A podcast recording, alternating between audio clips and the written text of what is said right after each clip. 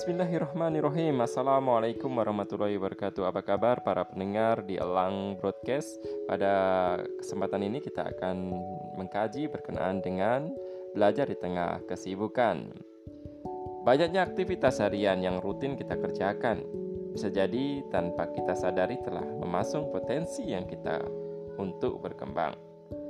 Meskipun itu adalah aktivitas yang masih terhitung ada manfaatnya Hal ini bisa kita lihat pada kondisi kita sekarang. Bila kita perhatikan keadaan kita hari ini, mungkin nyaris sama dengan keadaan kita satu atau dua tahun yang lalu. Dari sisi hafalan misalnya, tahun lalu berapa juz Al-Quran yang kita hafal? Berapa hadis yang kita ingat? Berapa buku yang telah kita baca? Lalu bandingkan dengan tahun ini, adakah perkembangan yang berarti? Jawabannya tentu sangat bervariasi antara satu dengan yang lainnya. Bila kita termasuk yang belum banyak perkembangan atau malahan lebih buruk dari tahun kemarin, kita perlu segera memperbaiki diri. Alasan klasik yang paling sering mengemuka ketika tak ada perbaikan pada diri kita adalah kesibukan. Kita akan bertanya, sesibuk apakah kita? Sebelum mencari solusi, kita patut menengok kembali aktivitas harian kita. Benarkah kita betul-betul sibuk sehingga tak ada waktu lagi untuk menghafal, membaca buku, dan mengembangkan potensi? Karena tidak sedikit mereka yang beralasan sibuk, tapi masih sempat menongkrongi TV berjam-jam, tidur lebih dari enam jam sehari, atau bahkan membuang waktu sia-sia. Dengan 24 jam sehari, sangat banyak aktivitas yang bisa kita kerjakan. Para ulama dahulu, mereka juga memiliki kebutuhan hidup seperti kita. Mereka bekerja mencari nafkah, mendidik anak, juga hidup bermasyarakat, tapi tetap bisa berkembang potensi ilmu dan amalnya. Padahal waktu yang mereka miliki dalam sehari semalam juga 24 jam. Bukankah Abu Hanifah yang ahli fikih itu seorang pedagang yang sukses? Tapi derajat ilmunya seperti yang diungkapkan Imam Malik. Dialah An-Nu'man Abu Hanifah yang seandainya ia berkata bahwa tiang masjid ini emas, niscaya perkataannya akan dijadikan argumen. Ulama lain mengatakan, semua ahli fikih sepeninggal Abu Hanifah adalah murid dari Abu Hanifah. Taruhlah kita benar-benar sibuk. Ini bukan berarti kita boleh pamit dari menuntut ilmu syar'i. Apalagi ilmu yang bersifat fardu ain. Sudah semestinya kita meluangkan waktu khusus untuk menuntut ilmu meskipun harus memangkas aktivitas lain yang penting. Karena ilmu, sebagaimana dikatakan Syekhul Islam Ibn Taimiyah, pintu dari segala ibadah. Ilmu hanya bisa didapatkan dengan belajar. Sesungguhnya ilmu itu didapat dengan belajar. Diriwayatkan oleh Bukhari. Dan untuk belajar membutuhkan waktu yang tidak sedikit. Sudah kita bahas Imam As-Safi'i memberikan nasihat yang sangat terkenal.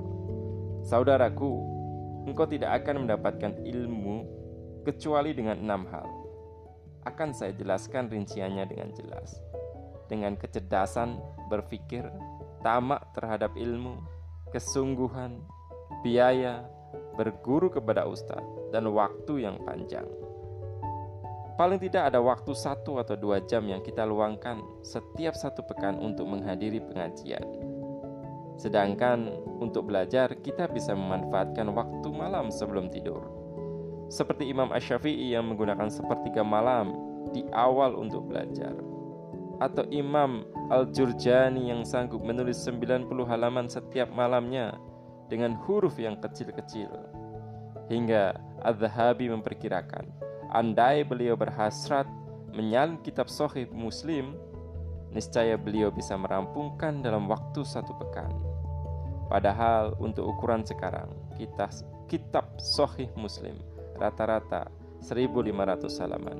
Insya Allah. Belajar di tengah kesibukan. selain waktu yang secara khusus kita luangkan untuk belajar. Sebenarnya masih banyak aktivitas yang bisa kita barengi sambil belajar.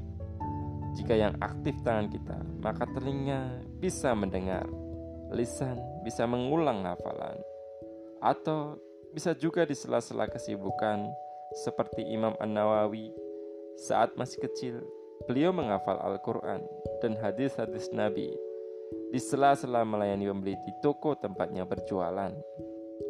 Bagi Anda yang sering melakukan perjalanan naik bis, maka kesempatan belajar sangat terbuka. Membaca, mendengarkan rekaman melalui earphone, menambah hafalan atau mengulangnya, bahkan menulis bisa Anda lakukan. Perjalanan Imam Ash'ari menuju Madinah untuk berguru kepada Imam Malik. Beliau tempuh selama delapan hari delapan malam dan dari perjalanan beliau mampu menghatamkan Al-Quran lebih dari 10 kali. Sedangkan Imam Tirmidzi, beliau banyak menulis hadis di atas kendaraannya sambil mengembara mencari hadis-hadis Nabi yang dihafal oleh para ulama di berbagai negeri.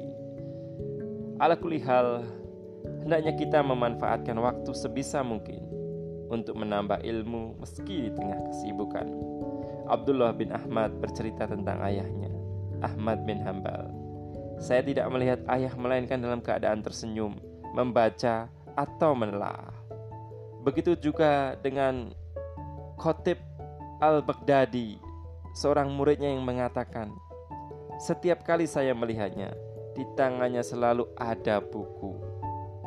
Untuk memotivasi semua itu, setiap upaya yang kita lakukan baik dengan berjalan menuju tempat belajar maupun membaca, mendengar, dan menghafal ilmu-ilmu syar'i akan semakin mendekatkan kita menuju jannah.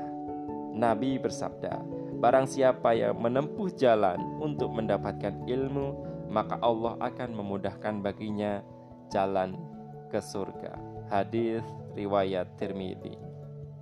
Assalamualaikum warahmatullahi wabarakatuh.